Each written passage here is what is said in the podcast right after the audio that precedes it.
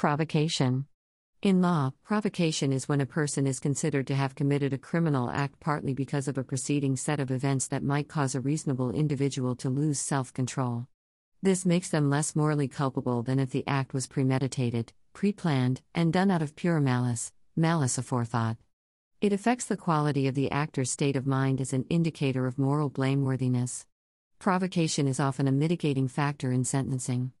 It rarely serves as a legal defense, meaning it does not stop the defendant from being guilty of the crime. It may, however, lead to a lesser punishment. In some common law legal systems, provocation is a partial defense for murder charges, which can result in the offense being classified the lesser offense of manslaughter, specifically voluntary manslaughter.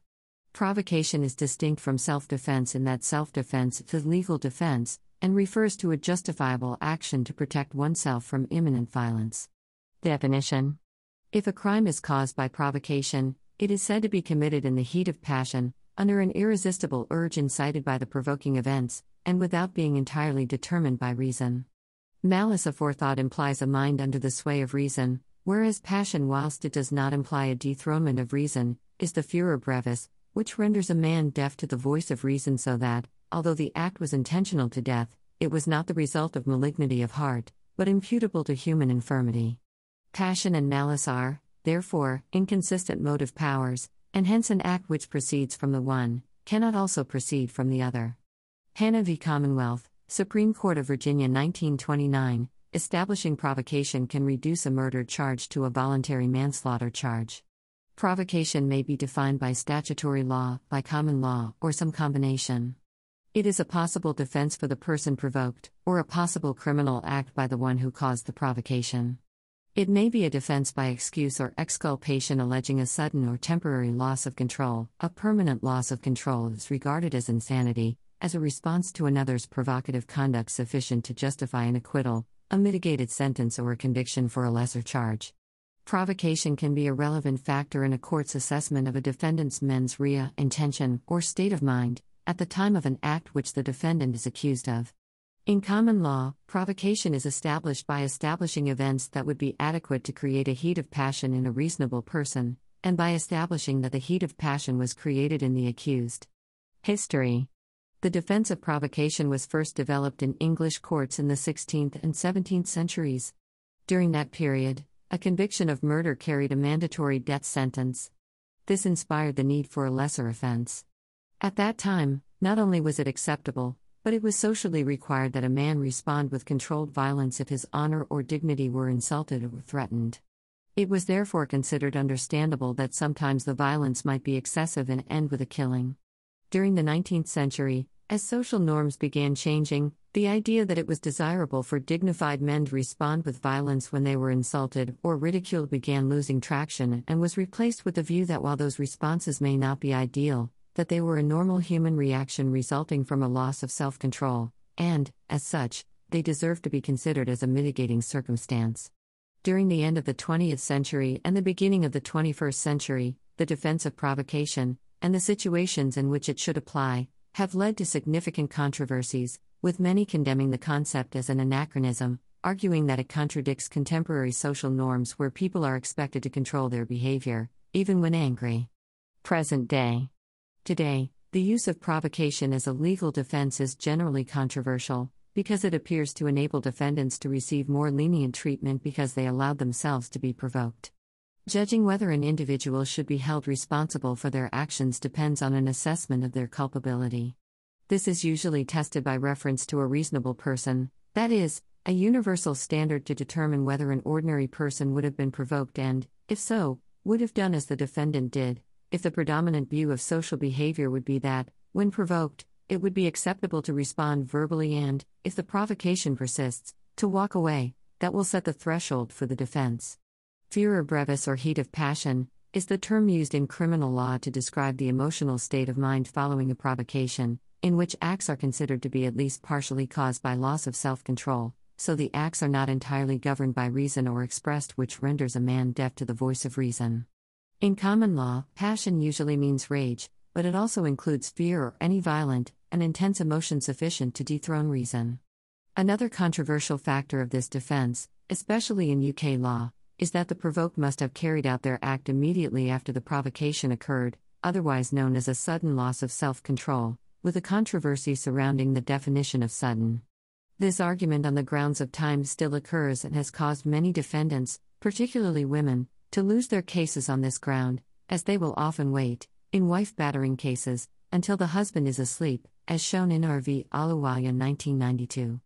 This led to the enactment of a new defense of loss of control. See Dennis J. Baker, Glanville Williams Textbook of Criminal Law, London, Sweet and Maxwell, 2012. At Chapter 22, the new defense removed the sudden requirement, as it wanted to cover battered women who lose control over a long period, but, as Baker Ibid points out, it will probably not succeed in achieving that aim. The new loss of control defense found in sections 54 to 55 Coroners and Justice Act 2009 also removed sexual infidelity as a qualifying form of provocation, but in a recent controversial decision by Lord Judge in R. v. Clinton, 2012, in the Court of Appeal, Lord Judge interpreted the new offense as allowing for sexual infidelity to count under the third prong of the new defense. R. v. Clinton has received heavy criticism from academics, see Baker and Zhao, contributory qualifying and non qualifying triggers in the loss of control defense, a wrong turn on sexual infidelity, Journal of Criminal Law. As a partial defense for murder. In some common law jurisdictions such as the UK, Canada, and several Australian states, the defense of provocation is only available against a charge of murder and only acts to reduce the conviction to manslaughter. This is known as voluntary manslaughter, which is considered more serious than involuntary manslaughter, and comprises both manslaughter by unlawful act and manslaughter by criminal negligence. In the United States, the Model Penal Code substitutes the broader standard of extreme emotional or mental distress for the comparatively narrower standard of provocation. Criminal law in the United States, however, falls mostly within the jurisdiction of the individual states, and not all states have adopted the Model Penal Code. Under the United States Sentencing Guidelines for Federal Courts, if the victim's wrongful conduct contributed significantly to provoking the offense behavior, the court may reduce the sentence below the guideline range to reflect the nature and circumstances of the offense. Provocation as a partial defense for murder came into the spotlight in New Zealand during 2009 following the trial of 33 year old university tutor Clayton Weatherston, with calls for its abolition except during sentencing. On January 9, 2008, Weatherston stabbed to death university student and girlfriend Sophie Elliott in her Dunedin home. During his trial, Weatherston used provocation as a defense to murder and claimed it was manslaughter. He was found guilty of murder and sentenced to life imprisonment with a 17 years non parole period. In response, the New Zealand Parliament introduced the Crimes, Provocation Repeal, Amendment Bill, which repealed sections 169 and 170 of the Crimes Act 1961 and for abolishing the partial defense of provocation. The bill passed its third reading 116 to 5, with only ACT New Zealand opposing the bill, and became law effective December 8, 2009.